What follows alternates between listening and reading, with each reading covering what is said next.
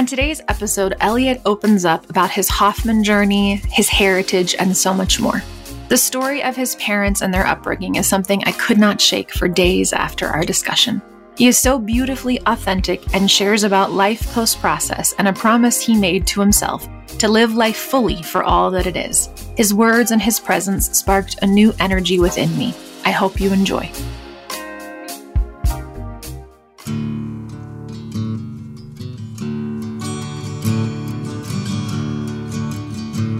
Welcome to Love's Everyday Radius, a podcast brought to you by the Hoffman Institute. My name is Liz Severin, and on this podcast, we engage in conversation and learn from Hoffman graduates. We'll dive deep into their journeys of self discovery and explore how the process transformed their internal and external worlds. They share how their spirit and light now burn brighter in all directions of their lives. Their love's everyday radius.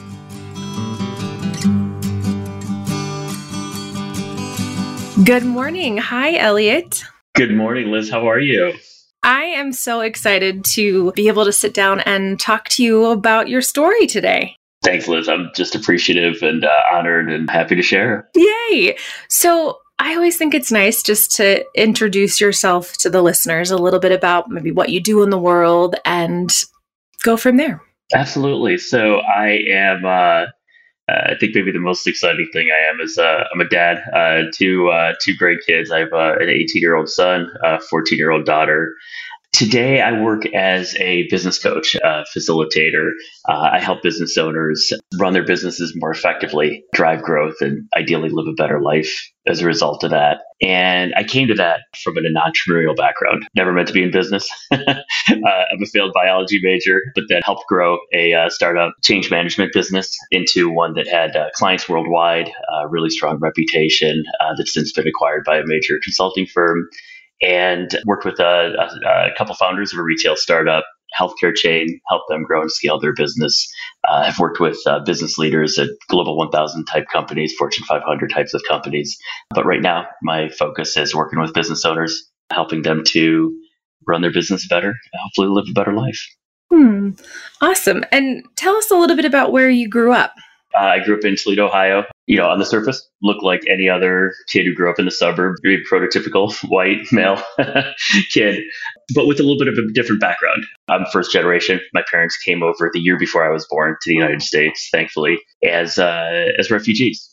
And tell us a little bit more about that. Where did they Where did they come from? They came from Eastern Europe.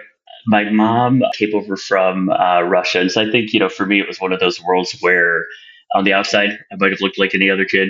On the inside, our home was a little bit different. And uh, so my mom was born in Russia, in the USSR. She was born in, uh, in the late 1930s.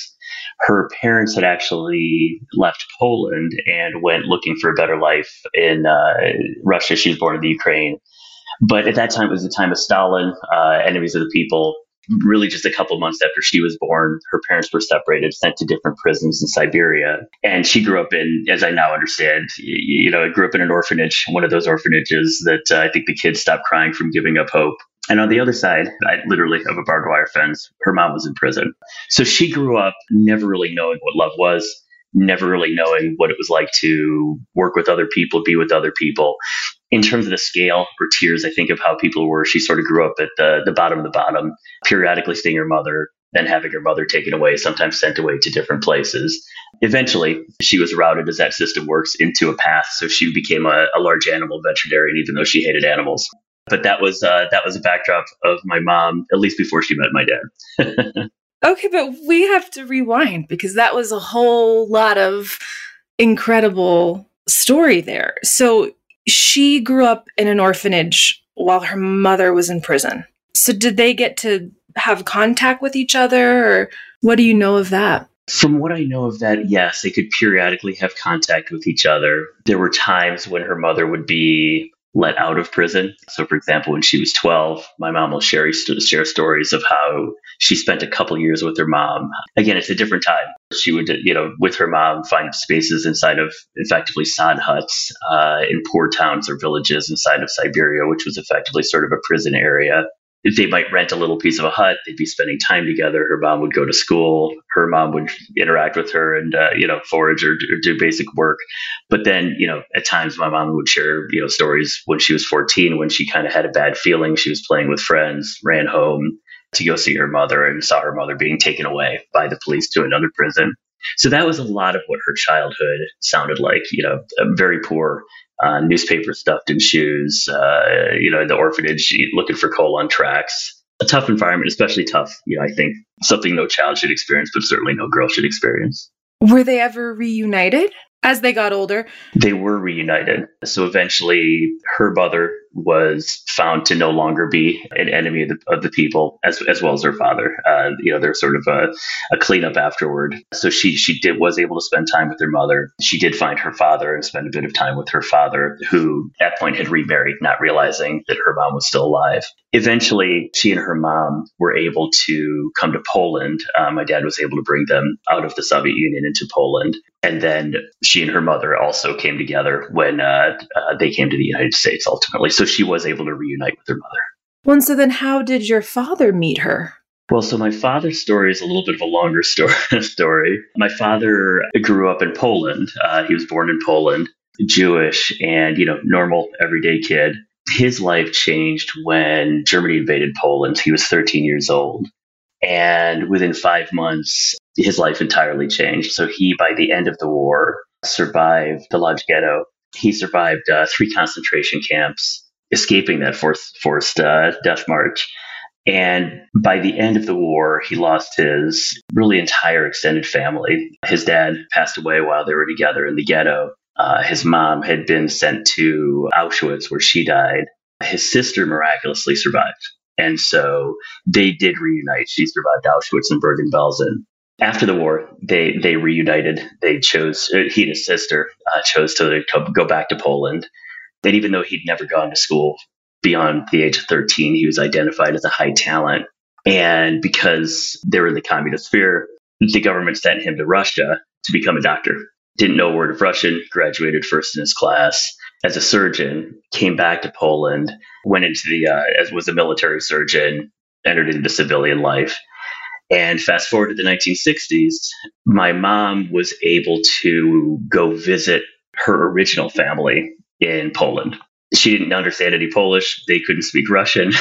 they knew of my dad, uh, who, because he went to school in Russia, had spoken some Russian and invited my dad over to be a translator. And uh, that's how they met.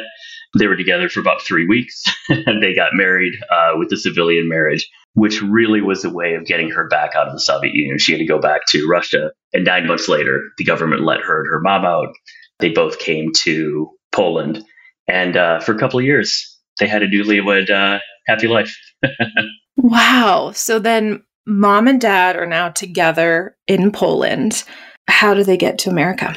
So that was kind of one more round of change for for both of my parents, for my dad especially. But uh, in 1968, there was sort of a final round. There were only a few thousand Jews left in Poland. It just became clear that if you, if you were Jewish, you had to get out.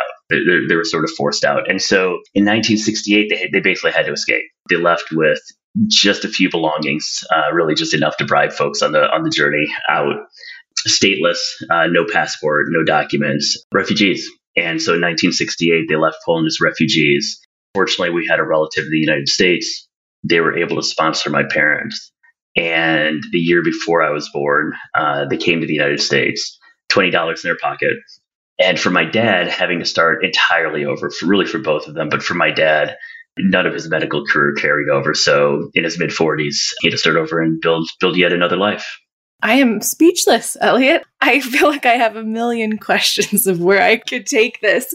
I'm curious then. So here he is starting over a new life. Does he pick a similar career? He wanted to. He's just a, a gritty, amazing, resilient person. There's an entire process for basically taking exams all over again in order just to get back into medical school. In his case, he wanted to go back and be a surgeon, wasn't able to. There were sort of caps on immigrants, a number of people that, that could become surgeons, and uh, quickly recognized he needed to switch careers and became an anesthesiologist. But for me, for my entire childhood, it was really a dad who was just going back to medical school, starting entirely over. In his case, he couldn't go into private practice or things like that, just couldn't take the risk. His passion had always been helping people, and he became a professor as well as working in anesthesiologist. And so, really, what my childhood looked like was, on the surface, uh, a parent who might have been a, uh, a, a physician at some level. But in practice, you know, we were growing up on goodwill. My parents didn't have much money. Uh, you know, he was going back to medical school, rebuilding a career, saving every penny they could because they knew there was only so long to be able to uh, to work. My education was a huge importance to them, so they wanted to be able to do that for me. But really, for me, it was growing up with a dad who I knew tremendously loved me, who was sort of the hero in the house, but who at the same time was just preoccupied. Really early mornings, really late nights, would come back, uh, be tired, distracted, and did his absolute best to to rebuild a career as both teaching other physicians and, from what I understand, a really amazing doctor. Wow. And so Growing up, you're the only child, is that right? I was, correct. I am. We talk about in the process uh, sometimes about feeling states. You know, what was the mood in the household like? Did your parents openly talk about these decades in their lives before coming to America, or was it something that you didn't talk about as a family? Yeah, you know, it's such a great question or an interesting question. I think it was sort of, um, I think that on the one hand, man, I just wanted to be a normal kid, and they just wanted me to be a normal kid. And you know, I think as a parent, they want they wanted to shield me, and at the same time, it just was what it was. You know, sometimes it sort of felt like there was a third person in the house or a fourth person in the house. You know, it was sort of uh, which was their history and and what they went through and and their loss, and so. And they were very different people in their personalities. So I think my dad's way of handling things was that he could intellectualize. He was a funny person, but you know, with a, a tempered sense of humor. And it was there. So he definitely would talk about it. It was just part of life. A, reluctantly, but he would. On my mom's side, I think that for her, it was just way too raw, way too real. They had very different personalities, very different emotions. Uh, for her, it was almost uh, you couldn't have too much fun. Uh, she didn't really know how to have joy. She didn't know how to have fun. If things got too uh, too boisterous, had to shut that down. It was almost comforting to not talk about what happened to focus on on the negative you know almost a fear of you know if, if you let go too much the other shoe might drop. And so it was a very sort of maybe schizophrenic house depending on the energy of who was there which parent was there at what time. And what meaning do you think you made of all of that as a kid? You know i think i'm still trying to figure some of that out. But i think that on the one hand one of the biggest things and it was interesting later where I think I, I thought that I was escaping, I might not have. One of the biggest things I think is that there might be a streak of independence in the sense that I didn't want to be in a box. I didn't want to be defined by anything. Maybe it was a sense that they might have been defined by not even who they were, but what box they were put into. So for me, you know, I, I might have gone through life at some points in time of maybe as an athlete, but I wasn't going to be a jock maybe I was smart, but I wasn't going to be a geek or whatever those terms were. I really didn't want to be defined or put into a box. I really wanted to be independent. I really wanted to run away from anything in the past. I sort of shut all of it off because I just didn't want it to affect me in my mind. And so there's a part of it that showed up that way. There's a part of it I think that was confusing. Do I resent my folks? do I appreciate them? Do I love them? What reaction, what response do I have? And so there's that. And then I think there was a part for me where I never felt like I belonged. Uh, I never felt like I fit in. So I could put on the show on the outside, but deep down inside, I just never felt like I belonged in the room. Always felt like an outsider. And so that was a part of me that I carried as well. I can only imagine how your parents felt too. Coming to the States, and your dad, you said, was in his 40s. Did you get a sense that they just didn't feel like they belonged either? Absolutely. I think that there was a a sense that they didn't belong and they didn't fit into any community. There's no community that they could identify with. They, there was no community that they could fit into because their experiences were so different. My dad was a little bit older too, so there was no common uh, community for for him. There was none for my mom. And so there was, I think, this constant sense of needing to find a way to fit in for security, but at the same time, never feeling like like you did or they did. I'm just still so struck by that because you, um, you know, you were then born in Ohio, and it's you know you're like you said this whole time in an, in an environment around you at school that that's relatively normal, but to know that there is this legacy, this history, just a year prior to your birth that not that people don't have their own struggles, but what a different world. Leaving and fleeing your country with $20 in your pocket, landing in Ohio. It's like I can imagine this was just such a confusing world. And then you were born into that.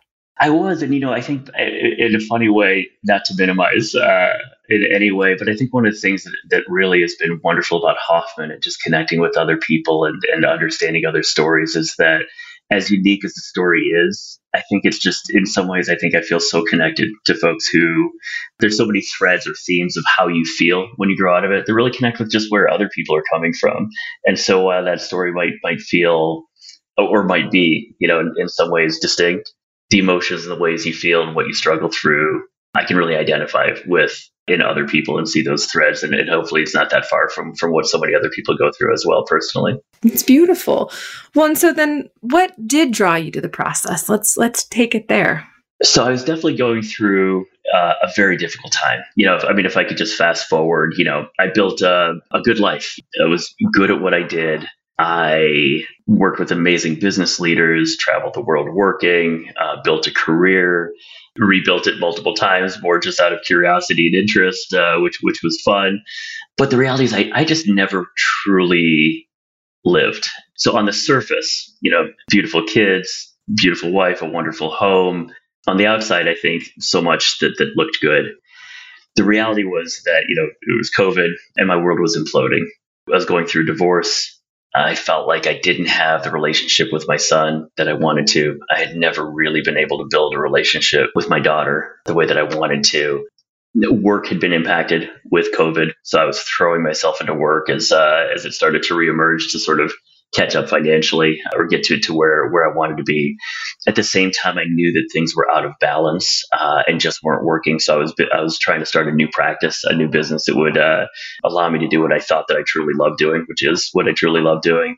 But building a new practice on top of that just took time.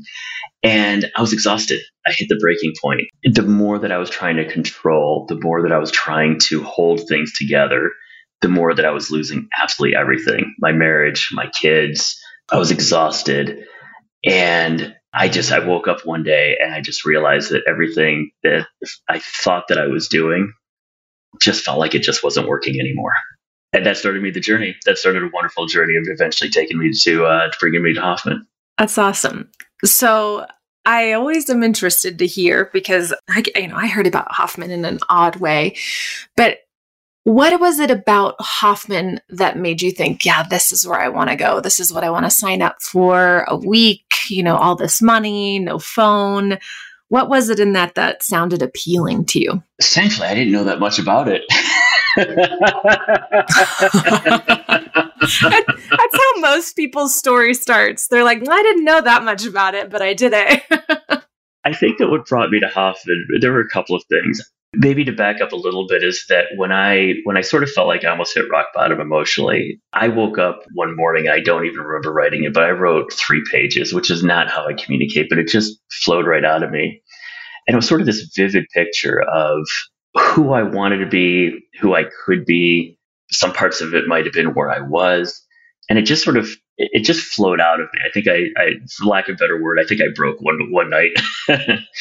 And I could see just in how many dimensions I could be. You know, I, I was in a place where I felt like I, I, had no more feelings. I had no more emotions. I had been digging deep and I didn't even know what the words were, but I could see this person that I could be, that I just had to be, that I wanted to be, that, that I was, but it just wasn't coming out. And I threw myself into it. Uh, you know, I sort of feel like I read all the books. I, I uh, uh, listened to the podcasts. Uh, I began to work with a therapist. I went to different things. I uh, had some people around me that were just amazing and calling me out on things that I had never been called out on. And and I was at a place where at least I started having a language that I never had had before. You know, I was looking at it and I, I was in a spot where I just felt like I started putting words like I never felt like I fit in. I'm an outsider. I feel like I'm not enough, that I'm not smart enough or athletic enough, or, you know, that I that I'd be found out, you know, that I'm an imposter, I'm a fraud, that I keep operating out of scarcity and and uh, and every so much is fear based of how I'm where I'm coming from, even though I'm doing great, pretty big things on the outside that people might be impressed with. It's coming from place of scarcity. It's coming from place of fear everything seemed to tie to my fear of being rejected or a lack of self esteem or a lack of self confidence or I didn't know what a people pleaser meant, but sure enough, I'm like, yep, that's probably me or codependence, uh, that might be me or maybe I have some dysfunctional patterns like being a workaholic that serves well, but boy, it just wasn't coming from a good place. And as I kept digging deeper and deeper and just finding that there are these words and these languages, and turns out I thought that I couldn't feel, I didn't have emotions that was kind of what, what, was what I was working through. I was just trying to absorb everything I could and just looking for something. And three funny things happened that brought me to Hoffman specifically. One, someone who I knew really more in passing came out and said they just had a life changing experience. This thing called Hoffman. The second thing was that um, I met someone who said, you know, you know that you have no words for feelings. I said, yeah, I do. And they said, no, you don't. And I said, I think I do. And they said, okay, you have three words, okay, good, and fine. And those aren't feeling words. And I said, I kind of think I am. And they said, for someone who knows words, you might want to look at that. And they went ahead and they printed out a form, a sheet that had a whole bunch of words that had feelings and emotions. And at the bottom of it, it said Hoffman. And the third thing was that I happened to listen to a couple of podcasts, folks that have been through the Hoffman process, uh, a couple of podcasts that are that are out there. And when I just started hearing the people who had gone through it, what they had to say about it, it just was one of those instant, all right, I just got to do it. This, this is what I have to do next. I always love hearing that because I think that it really just speaks to um, what you're picking up on, right, is the energy of the person and the the ways in which they've changed versus you know, everything happens on such this deep cellular level that it's hard sometimes to articulate. And I, I know that firsthand, but I love hearing that just hearing from other people. You're like, yeah, I want more of that. Sign me up for whatever that is. Well, when is a time?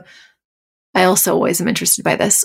When is a time in the process where you find yourself there and you're kind of looking around and it's like, boom, okay, I know I'm where I'm meant to be, or some really big magical moment. What was one of those for you? Can I give you three? well, let me just open up with I pull into the Hoffman, a beautiful place, beautiful spot, California, and I pull in. It was it was at night, and uh, the wonderful person who checked me in, and I just looked at the person. I just said, "I'm scared shitless," and he looked at me and said, I've been through it too. And just that sense of, wow, there's someone who's working here who actually went through the process. And that's how they're showing up and they can connect with me. And there was something in that where I just said, wait a minute, hold on a second. The people who are here actually went through this. And that landed for me. I think the second for me was, I believe it was on the first day, sitting in a room and having two concepts that I just think I was ready for. But one was just this concept of surrender versus submission. And I think it was just having the word, the definition of what that meant. And surrender is something I just don't do. I will not do something against my will. But man, submission and, and just having that definition of saying, Are you ready? And I was ready. There's something about that concept that just said to me, All right, I don't know what I'm getting into, but for the next week, the next few days, I'm just ready. Uh, let's just see where this goes. That was tremendous. And then right off the bat, being able to define this concept of a, of a left road versus a right road and just all the definition of the patterns of things that I do that I couldn't put words to on the one side and just the concept that I might actually have a choice of how I respond. That was huge. But in terms of, I think that the thing that landed for me the most, most powerfully was um, there's a time of of writing a letter, and if I remember, it was it was writing a letter that was sort of my emotional child speaking with my parents' emotional child, my mom's emotional child, my dad's emotional child, and finding that I had so much resentment, so much frustration, so much anger. I think that what I uncovered was I'd shoved all of that away, so I didn't think I had any anger, and it wasn't anger, I had rage. Writing a letter from my emotional child to my parents' emotional child, and just saying, What happened? What did you go through? And finding that I came out of that process with such an empathy, such a connection, such compassion, such love, such um, connection to my parents and what they went through and what their child might have gone through, their their personal child for what they went through, uh, grew up before anything bad happened, and then when things bad started to happen. It created such a level of just love and I think for me, just an ability to understand myself, things that I could never understand about myself just became so clear. It was just amazing. It was like layers and layers and layers. Um, I just started to shed and I just felt raw and connected to them in such a beautiful way uh, that I carry today. Tell us more about that positive legacy that lives in you today and you're taking forward. From how I, I think the couple of things is when I came out, I came out with an intent to be able to live fully. I felt like truly before Hoffman, I just not lived. And I, I, think I came out feeling fiercely like I'm ready. I am just ready to live life absolutely fully uh, for all that it is because it's beautiful and it's wonderful. I think you got one shot at it, and uh, and it's it's just a wonderful place to be to be there fully, to be there present, to be there connected. So that was an intent.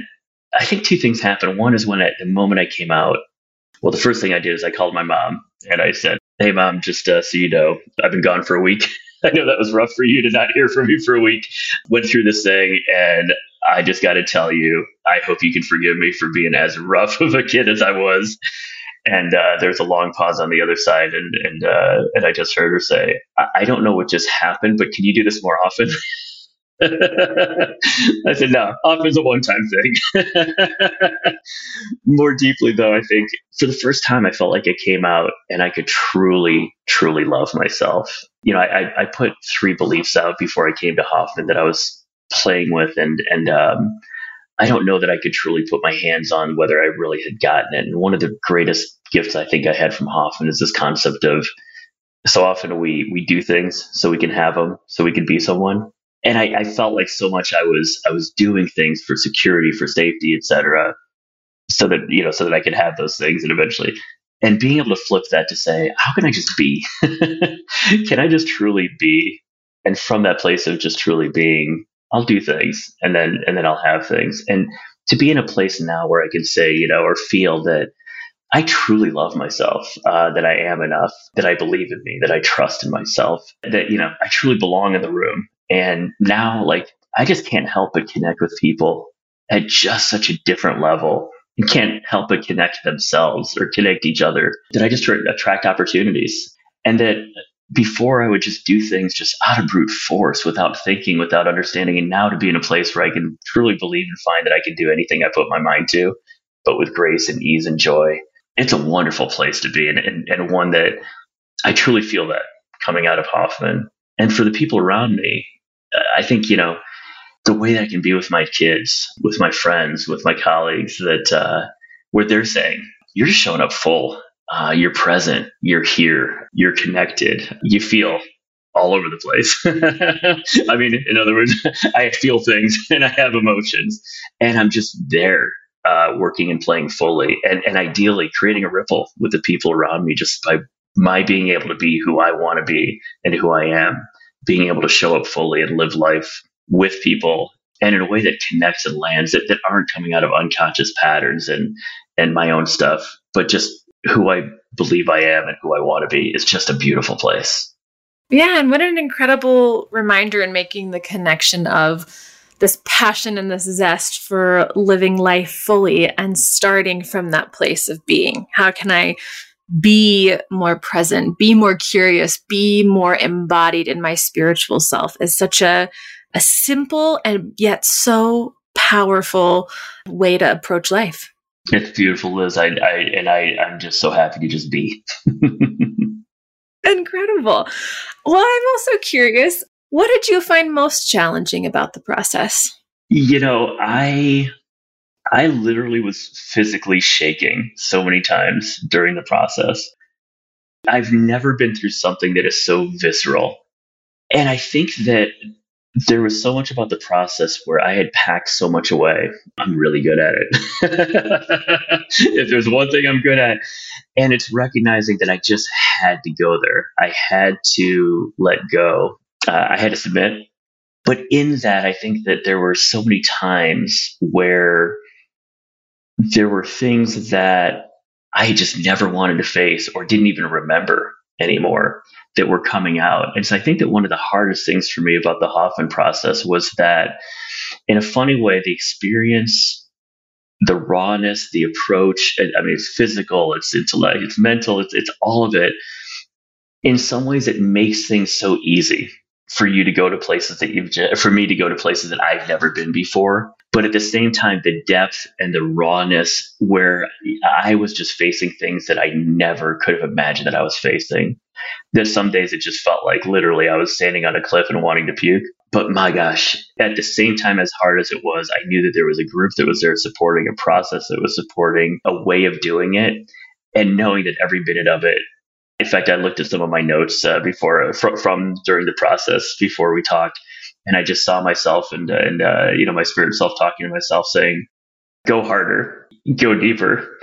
This is where you need to go." And so I think that was a challenge, but it was never the wrong thing. It was never scary. It was just myself pushing myself to just go all the way because that's what I had to do. What in the challenge did you learn about yourself? so I think the biggest thing that I treasure, or one of the biggest things, how can I say that with the one thing, is finding out that there are four parts of me. I think probably the fairest thing for me to say is this entire area a couple years ago I would have thought was woo woo.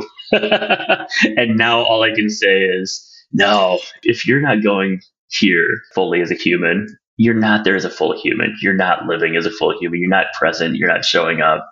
You're not being the person who you can be and, and need to be. And so I think for me, one of the biggest things that I came away with to answer your question was just this recognition that there really is, at least for me, for lack of a better word, and I uh, come back to it every day. There's an intellectual self, and that's the part that I lived in forever. Uh, tried to force things into. There's a body self. There is an emotional self in me, and there is a spiritual self in me. And if I can pay attention to each of those four selves, if I can truly listen to them, and for me, I have to do it every single day, but if I can really have a practice and a process where I'm truly paying attention to what exactly is my emotional self? Where is it right now? And what's it saying? Where exactly is my physical self, my body? What's it saying? What exactly is my emotional self? Where is it? What's it saying? And where's my spirit self? Uh, this thing I never believed that I had. And what's it telling me? Oh, my ability to show up clear every single day, to be able to show up more centered than ever, more present than ever.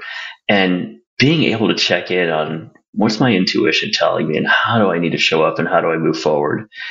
That's something I just never ever had. And that's something I was absolutely missing. And that is something that I took away is just that ability to say, yep, there are these four parts. For me, they're real. and I've got a practice and a process and a set of tools to keep coming back to them uh, every single day and show up the way that I want.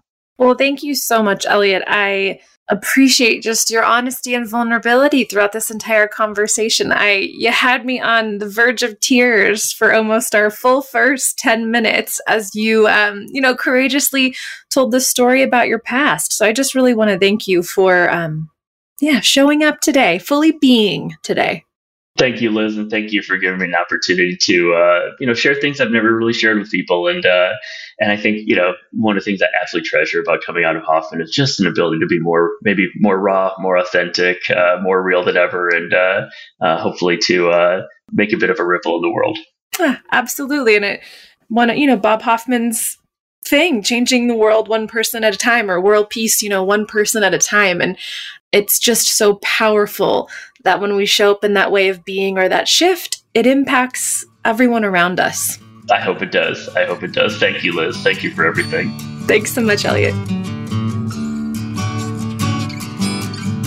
Thank you for listening to our podcast. My name is Liza Ingrasci. I'm the CEO and president of Hoffman Institute Foundation.